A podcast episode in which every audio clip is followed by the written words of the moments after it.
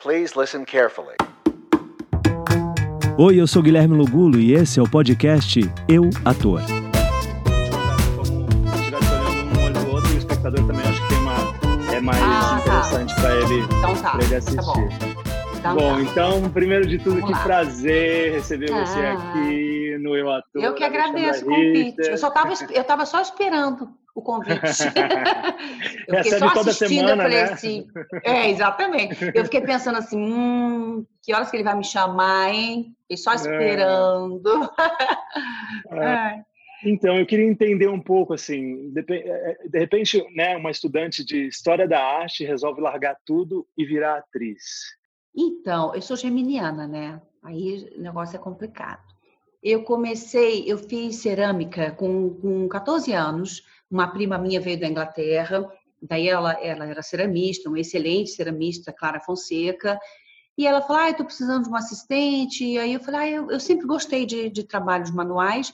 E eu acabei embarcando nessa e virei assistente dela, fiz o curso. Eu acho que eu fui a ceramista mais jovem na época, anos 80, né? E eu fiz História da Arte, eu fiz um ano, eu cursei um ano na UERJ, mas naquela época, para você ter uma ideia, nos anos 80, já era difícil, assim, já tinha greve, a faculdade parava, ficava um mês sem aula, e eu trabalhava em loja, eu tinha que trabalhar e estudar ao mesmo tempo. Então, eu fui me desestimulando.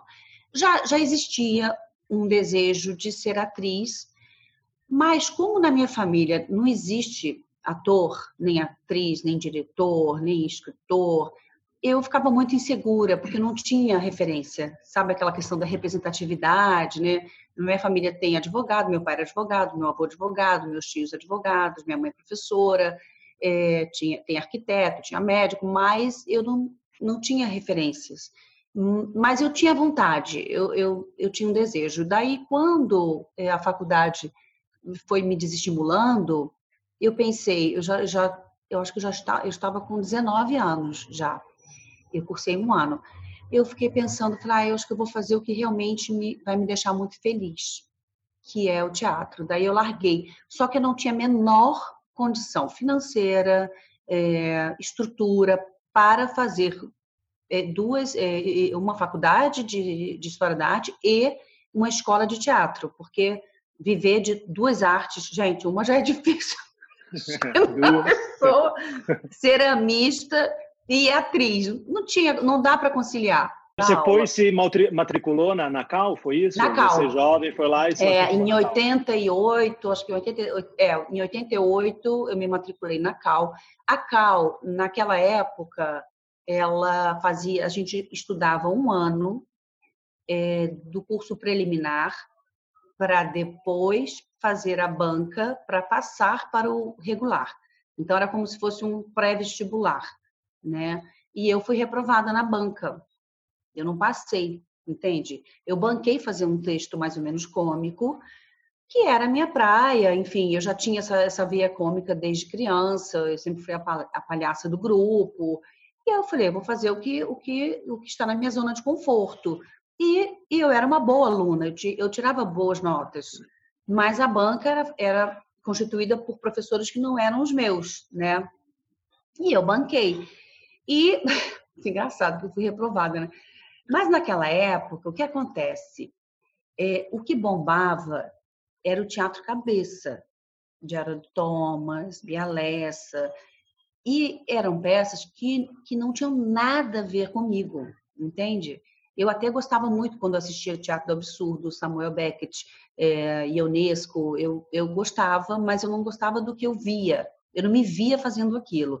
Então, é, quando eu fui reprovada, eu entendi que eu, eu ainda não me encaixava naquilo.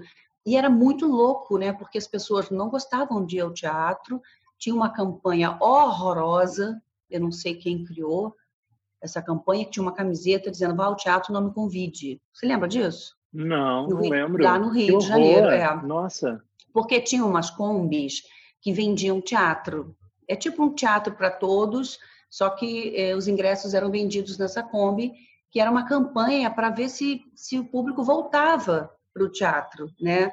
Na verdade, o que eu acho que fez com que o, o público voltasse foi o Teatro do Besterol, né? que trouxe o público de volta, que começou a lotar os teatros. Mas eu não me via representada, eu, eu, eu, eu sentia que eu não me encaixava, mas eu sou muito perseverante e eu quis muito fazer. É, daí, fui reprovada e fui fazer a Martins Pena, Escola de Teatro Martins Pena. É engraçado que eu tinha, na época, era eu, a Carminha, uma amiga minha, que era a melhor amiga, e o GG. E a gente, imagina, isso há mais de 30 anos atrás, né? E a gente foi descendo as escadarias da Cal, os três arrasados.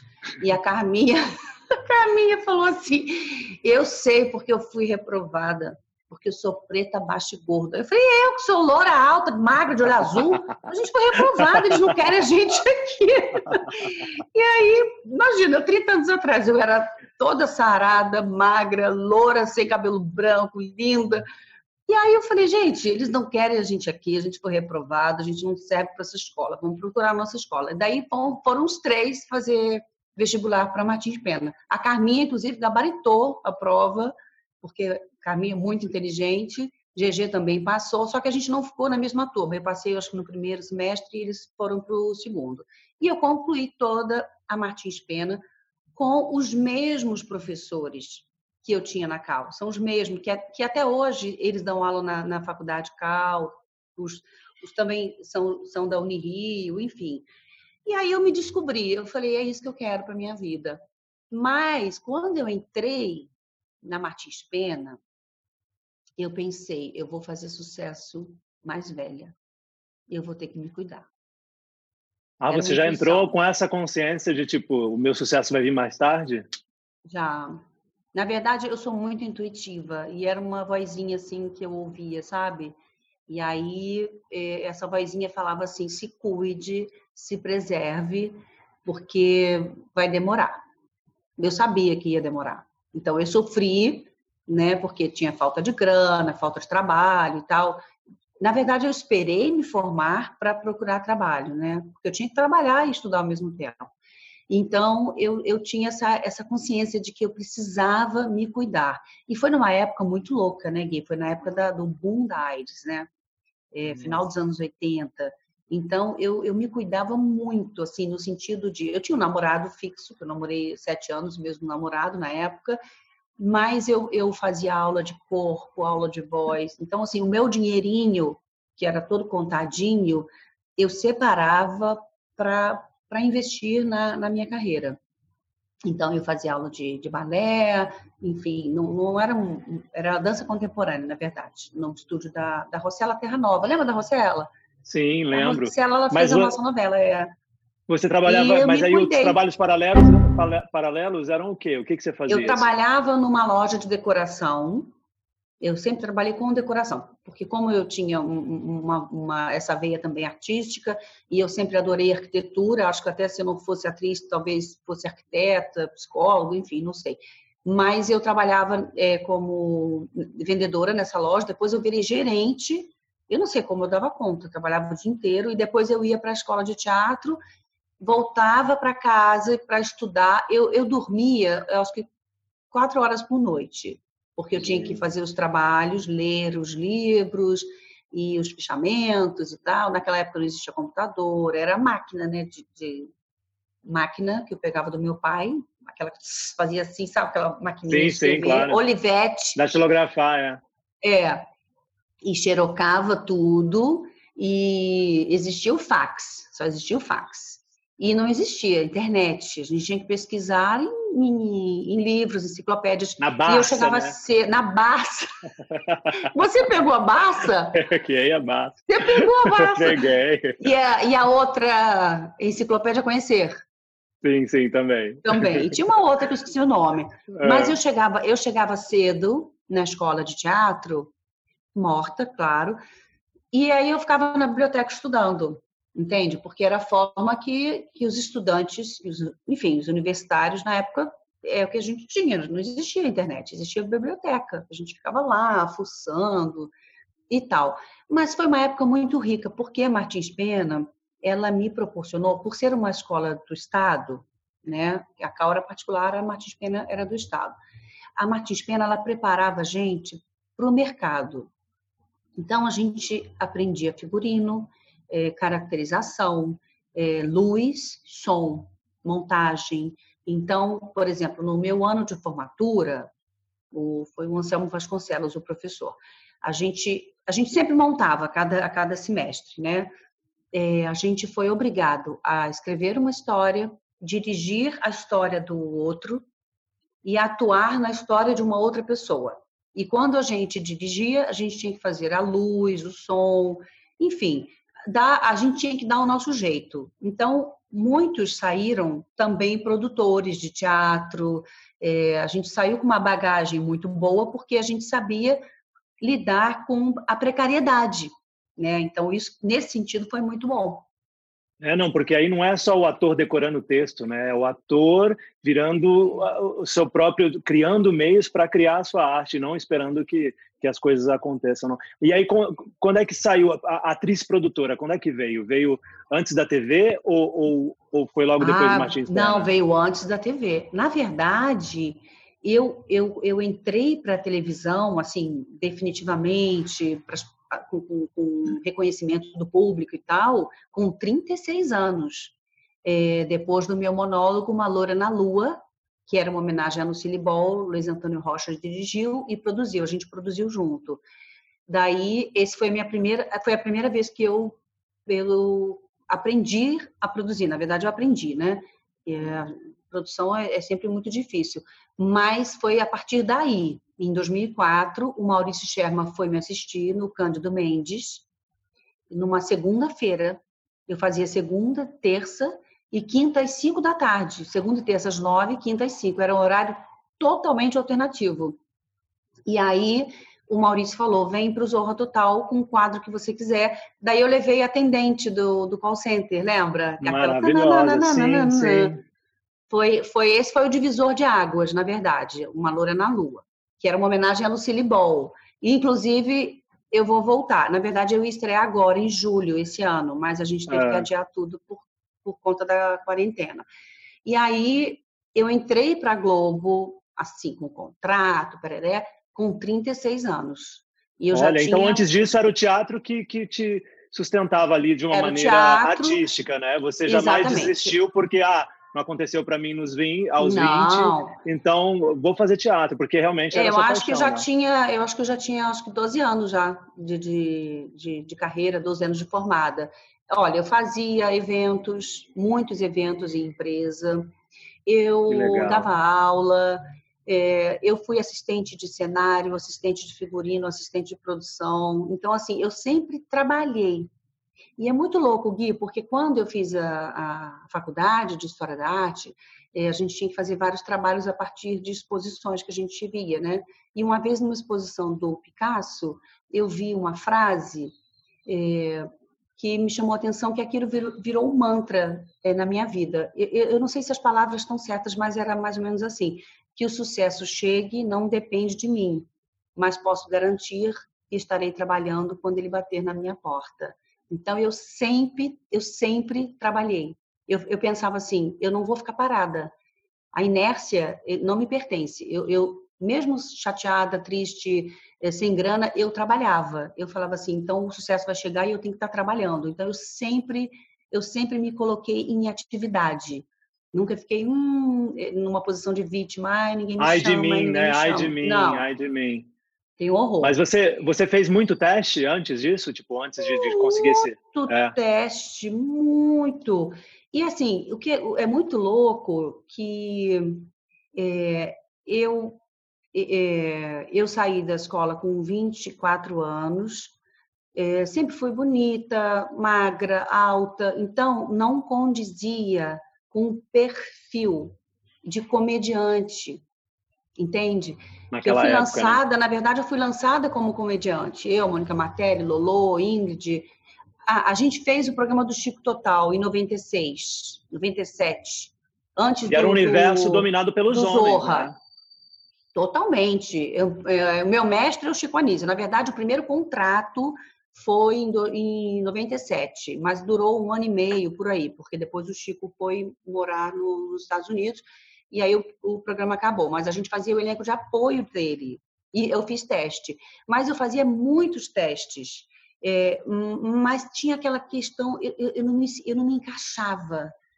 E daí, quando eu descobri que eu não precisava me encaixar, que eu tinha que usar o meu talento e o que me caracterizava, que era ser uma mulher engraçada, uma loura alta, magra, de olho azul, engraçada. Foi quando eu, o Luiz Antônio falou: vamos fazer uma homenagem a Lucille Ball, que você é a cara dela, você fica igual. Você vai pesquisar, você vai ver, eu fico igual.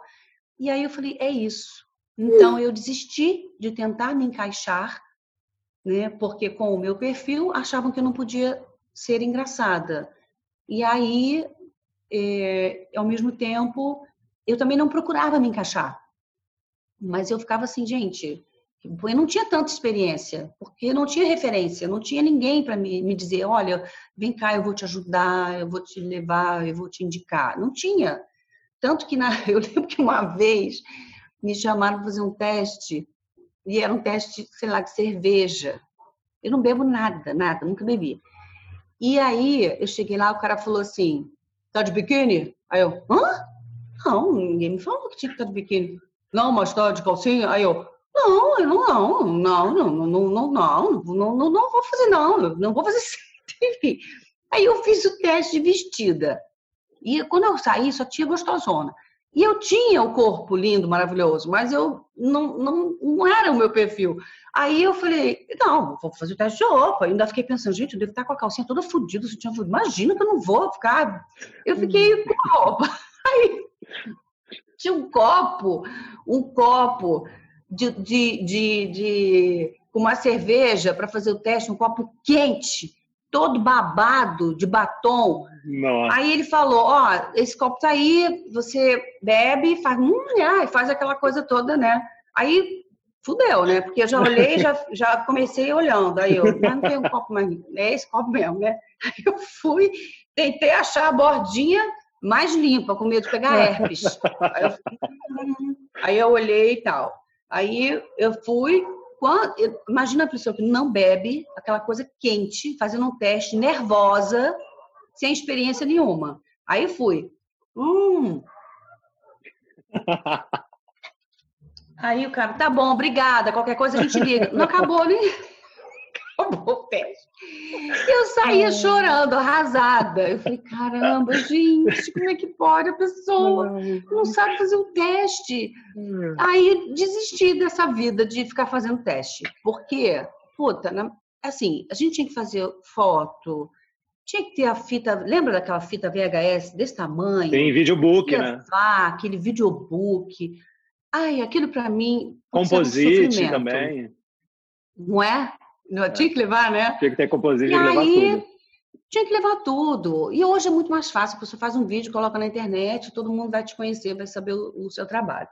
Mas aí, em 2002, nada acontecia. E eu trabalhando, fazendo coisas em decoração. Aí eu já não estava mais na loja, eh, eu fazia várias coisas, dava aula, fazia eventos em empresa, eu comprei um primeiro apartamento, eu já era casada, o Ronaldo é engenheiro, hoje é cientista e tal, mas a gente comprou o primeiro apartamento e o meu dinheiro era o dinheiro que vinha de eventos e empresas, que fazia com uma amiga chamada Balu e a Clívia também, muitos eventos e dava aula, enfim. Eu, porque eu acho na época é, é, é, a Rede Globo fazer uma novela era uma coisa tão distante é, de mim que eu também não, não, é, não tentava tanto, porque eu achava que esse caminho talvez fosse um caminho que ia talvez me trazer mais sofrimento do que fazer as outras coisas, entendeu? Então eu preferi é, fazer outras coisas. Pintava uma participação ou outra. Sempre os produtores de elenco, eu acho que são figuras que a gente, porque assim, a gente sempre lembra do autor, do diretor, né? Mas o, os produtores de elenco foram pessoas muito importantes na minha vida, porque sempre é, reconheceram o meu talento e sempre me indicavam para fazer várias coisas. Então, eu fazia uma participação, uma outra coisa, e depois eu comecei a fazer teatro. É, comecei a fazer muito infantil, é, comecei musical infantil, é, porque para musical infantil eu canto, para musical de verdade, tipo isso que você faz, eu, aí não, não dá, não. Eu fazia galinha de saltimbanco. Para galinha eu canto super bem. eu fazia galinha de saltimbancos, eu fiz, depois eu fiz uma garça na festa na floresta, eu fiz várias penosas. Penosas, é nossa, já fiz pato, bicho, nossa, fiz muitos bichos. Muitos já bichos. tem todos na lista. Todos. E aí eu comecei a fazer muito teatro infantil, e, e depois da Loura na Lua veio o Zorra Total, e aí mudou tudo, porque é, eu passei a ser reconhecida. Na época, me, me, me, eu acho que a palavra não é nem rotular, mas assim, me identificavam como comediante, humorista comediante. E aí depois, em 2010, é que pintou novela. E aí, aí eu entrei para um outro status. Eu acho que hoje o mundo, graças a Deus, mudou, né, Gui? A gente não é mais tão rotulado, né? É, é ator, é atriz, é comediante. Então, hoje a gente, você vê, você está aqui com o seu, com seu programa, é, entrevistando, não precisa dizer, estou aqui com um entrevistador. Não, você é um ator completo. Você canta, você dança, você entrevista, você, se quiser, dirige, se quiser, escreve. Hoje a gente faz o que a gente quer fazer. Exato. Na verdade, a gente não precisa ficar esperando esses, Mas você acredita que foi, né? foi a partir do momento que você se falou assim, vou me produzir e, e me colocar fazendo algo que realmente me motiva, é, que foi que foi o divisor de águas? Foi a partir daí Sim. que você conseguiu mudar foi. esse status da comediante é, para é. uma atriz que pode fazer o que for, porque ela é uma atriz independente, ou comediante, Sim, ou drama, foi. ela vai fazer. Esse foi o divisor de águas, porque eu me convidei para trabalhar. Eu falei, ninguém me convida, então eu vou me convidar. Eu já tinha uma, várias companhias, porque eu sou muito ligada à, à, religiosidade. Então, graças a Deus, eu sou muito bem acompanhada do meu anjo da guarda, dos meus protetores espirituais. Então, eu falei, quer saber? Bora, povo, bora. Aí eu me convidei.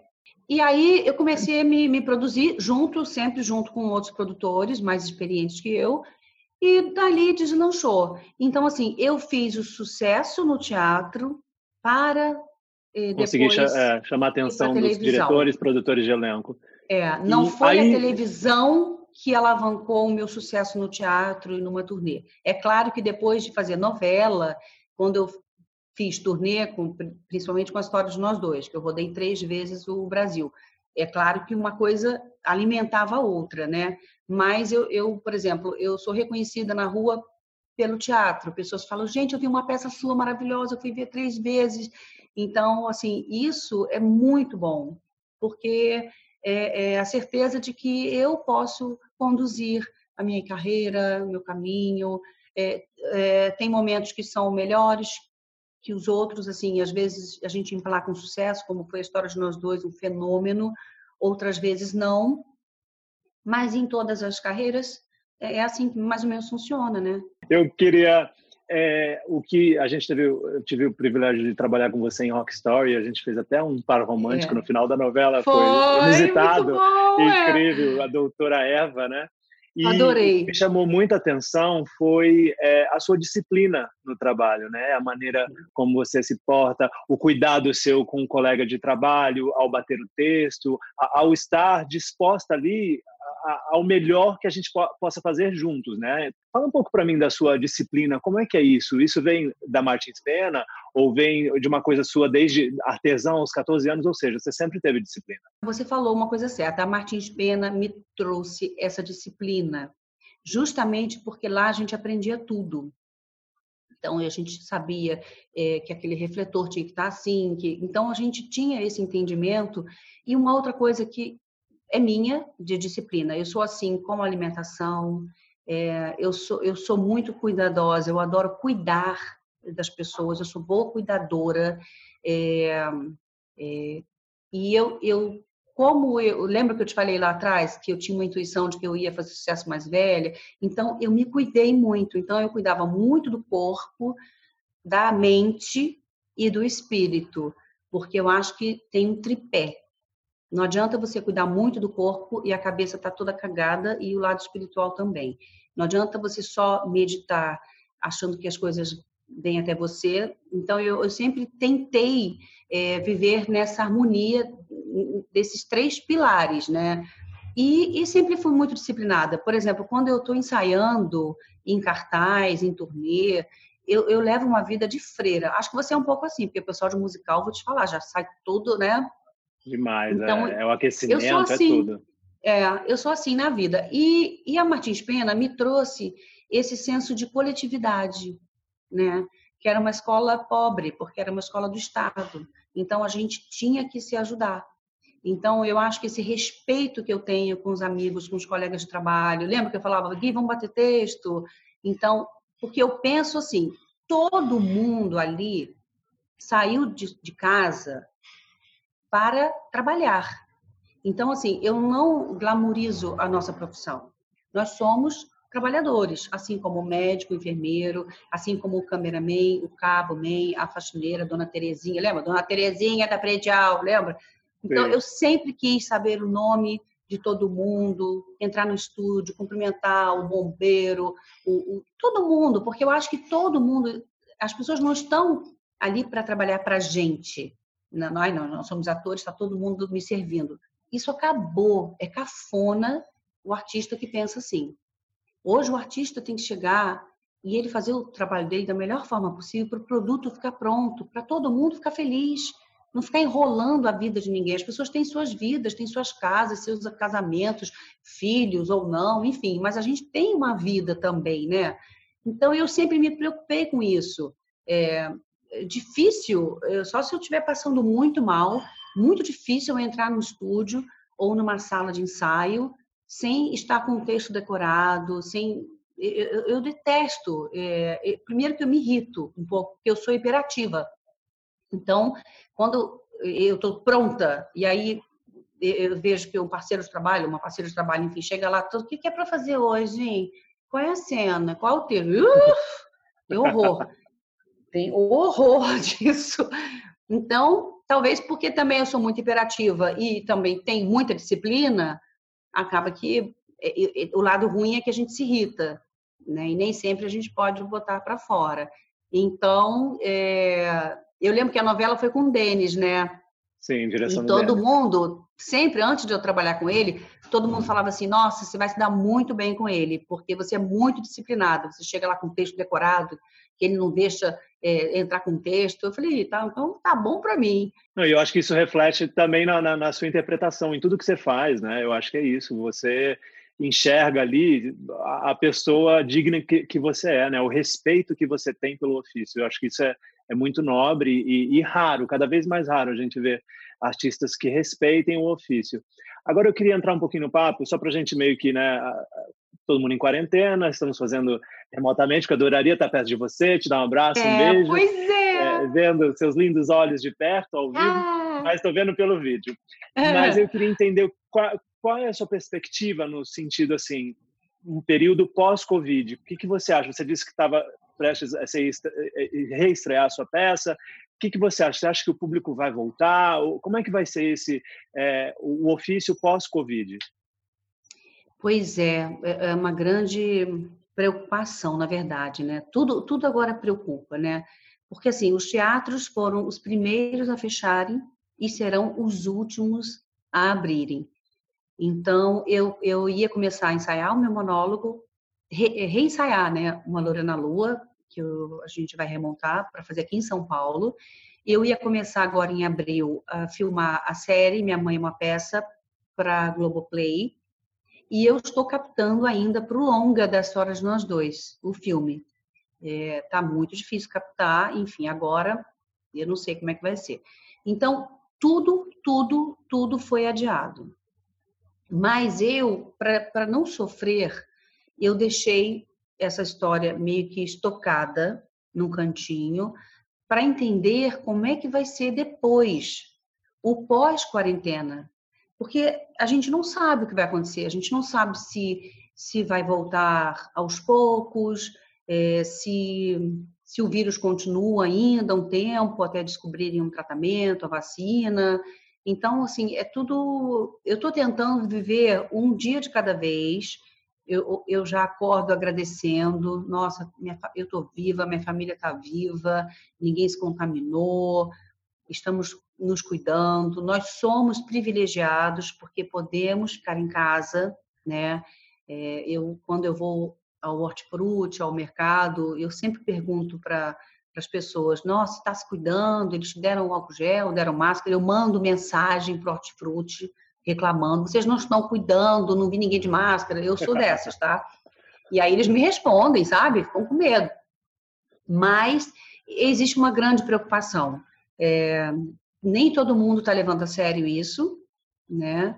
É, é uma pandemia, é muito sério. Eu estou vendo ainda é, questões políticas interferirem num problema. A gente já está com um puta problema, a gente não precisa de mais problemas. Né? E em relação ao trabalho, eu sinceramente eu não sei. Eu acho, não estou sendo pessimista, mas eu acho que esse ano é, para o teatro talvez só a partir de setembro. Você não acha? Também acho, também acho. Os, o projeto que eu estava ensaiando, eles deram uma perspectiva de voltar a ensaiar em julho, é, estrear em agosto, mas eu acho difícil. Eu acho que vai passar, é. vai postergar ainda mais. É, não dá para assim, saber, né? Não dá para saber. É. Porque o que acontece é que as pessoas vão ficar com medo. Mas tem um lado meu muito otimista que, que acha que quando acabar é, isso tudo, quando isso tudo acabar, né, isso tudo, e vai acabar, vai acabar, vai todo mundo correr para o teatro, para cinema, para os shows, porque as pessoas não vão aguentar. Imagina, as pessoas não vão aguentar. Gente, os é. teatros vão lotar, vai ter fila na porta. É. Porque, olha, série, todo mundo já deu tempo de ver tudo. Já. Ninguém mais vai querer ficar em casa vendo o quê? Noticiário, ninguém mais vai querer saber. As pessoas vão querer saber de rua. Então, a gente vai se recuperar. Né? Existe uma preocupação muito grande com os profissionais do teatro, é, as pessoas que vivem só de teatro, os técnicos, né, camareiros contra sim, regras, sim. operadores de luz e som, porque os teatros estão fechados. Então, a PTR está fazendo um trabalho belíssimo, uma campanha para arrecadar fundos para poder minimamente manter essas famílias, né, para as pessoas terem dinheiro para comer, porque eu acho assim, a nossa preocupação é não ficar doente, né? É não se contaminar, é não pegar o vírus. A preocupação de, da maior parte da população brasileira é ter comida na mesa, é a comida não acabar, é não se contaminar, é não deixar o vírus entrar na comunidade, né, nas favelas e ter dinheiro para comer. Né? E essa é a grande preocupação. É, então, eu acho assim, eu, eu, eu parei de pensar nos meus projetos, assim, no sentido de eu estou criando, tô, tem até projeto novo, estou criando projeto com, com o Gil Coelho e tal, é, para frente, bem, bem para frente, na fase de nado também. É, a gente está criando um, um, texto mais para frente, porque eu vou fazer a Loura na Lua, né? E ainda tem o filme, a série e tal. Mas a gente não pode parar de criar mas também eu não posso ficar sofrendo. Meu Deus, quando é que vai? Porque eu não sei nem eh, como é que eu vou, vou ficar depois disso. Porque a gente vai, a gente está se transformando, né? A gente está mudando muitas coisas. Assim, eu tenho certeza é, de que eu, eu já não sou a mesma Alexandra é, é, pré-quarentena, né? Então eu serei um, uma outra mulher com outra cabeça, outros valores, porque a gente está em casa, a gente está tá vivendo com, com, menos, né? A gente está simplificando a vida. Não fico de pijama pela casa, mas a gente está vendo que, que a gente pode viver com menos, de uma forma mais simples, né? É, valorizando o tempo com a família. Isso tudo foi importante também, né? Eu acho que o segredo é esse, é se manter ativo, positivo e com esperança de que o melhor vai acontecer sempre nas nossas vidas, né?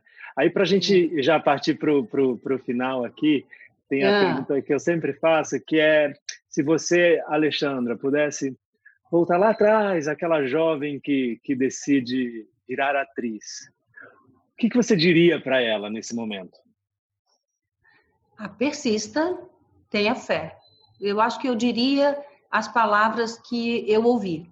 Que quando alguém, com certeza o povo lá de cima, meu anjo da guarda, enfim, quando alguém sussurrou no meu ouvido, persista, tenha fé, vai demorar e não desista. Então, essa frase é, eu falaria para mim, com esse entendimento, com esse amadurecimento, porque naquela época eu fiquei angustiada, meu Deus, quanto tempo vai demorar? Ai, meu Deus, será que eu vou aguentar? Será que eu vou desistir? Então, eu, eu diria, persista, tenha fé, continue trabalhando, acredite que, que vai dar certo. Porque é isso, né? A gente tem que trabalhar, trabalhar, trabalhar. E, e não, não criar expectativa de que agora vai ser da melhor forma para ganhar muito dinheiro, porque na nossa carreira as coisas mudam muito. Eu fiz um puta sucesso com a história de nós dois. Todo mundo comprou apartamento, o diretor, a autora, eu, o produtor, o outro ator que fazia, todo mundo ficou muito bem. Mas agora a gente está vivendo um momento o quê? De voltar para a estaca zero. Tentar patrocínio, fazer com menos, a cultura completamente desvalorizada, é, sem, a gente não tem ninguém para lutar por nós, né? Não vejo a Regina lutando por nós. Então, é, então volta tudo para a estaca zero. Então, acho que ter essa consciência. Acho que eu falaria isso também. Ciclos. Você vai viver em ciclos. Momentos maravilhosos, momentos mais difíceis. E aí, mas a vida é ciclo, né? Natureza é ciclo, tudo é ciclo. Temos aí as estações do ano, temos as marés né? O mar não é o mesmo, a natureza muda e a gente está mudando também. Ai, que maravilha, olha eu. E se cuida, tenho, né? É, se cuida da pele, malha, come bem. come bem, exatamente. Eu quero, eu quero, agradecer, porque realmente, assim, sou seu fã e, e espero que é. no futuro breve a gente possa trabalhar juntos novamente. Você, eu lembro nossas conversas de bastidores, do quanto você me incentivava, é isso, faz a sua peça mesmo, vai lá na época que eu estava fazendo o Nelson. Sim. Então, eu só tenho a agradecer de ter cruzado caminhos com você, de ter, né, ter contracenado com você. Então, eu obrigado. adorei também, adorei. É muito bom a gente dividir com, com, com, outras gerações e também com pessoas que, que sabem mais que a gente, né? Que, por exemplo, você é um ator de musical, você dança, você canta, então isso é uma coisa que eu, eu tenho certeza que eu nessa encarnação vai ser difícil. Então, eu admiro muito é, o trabalho de vocês e foi ótimo. Eu adorei é, contracenar com você e adorei dividir aqui essa nossa conversa aqui. É, obrigado. Cada Acho um a gente... na sua casa. Ah, é, cada um na sua casa seguro. Eu acredito que a gente vai inspirar muita, muitos jovens que escutarem esse podcast Sim, e assistirem. Certeza. E eu acho que o intuito desse podcast é exatamente esse, assim, inspirar artistas a continuarem sendo artistas e, e, transformando, né? Todo o desafio, todo o percalço que aparecer, que que tá tudo certo, né? E continue com esse trabalho, que é uma delícia. Eu adoro assistir e... as entrevistas. Eba, obrigado. Querido, um beijo muito obrigada coração. pelo convite. Fique bem, tá bom? Você também. Um beijo, um beijo. amor. Beijo Adorei.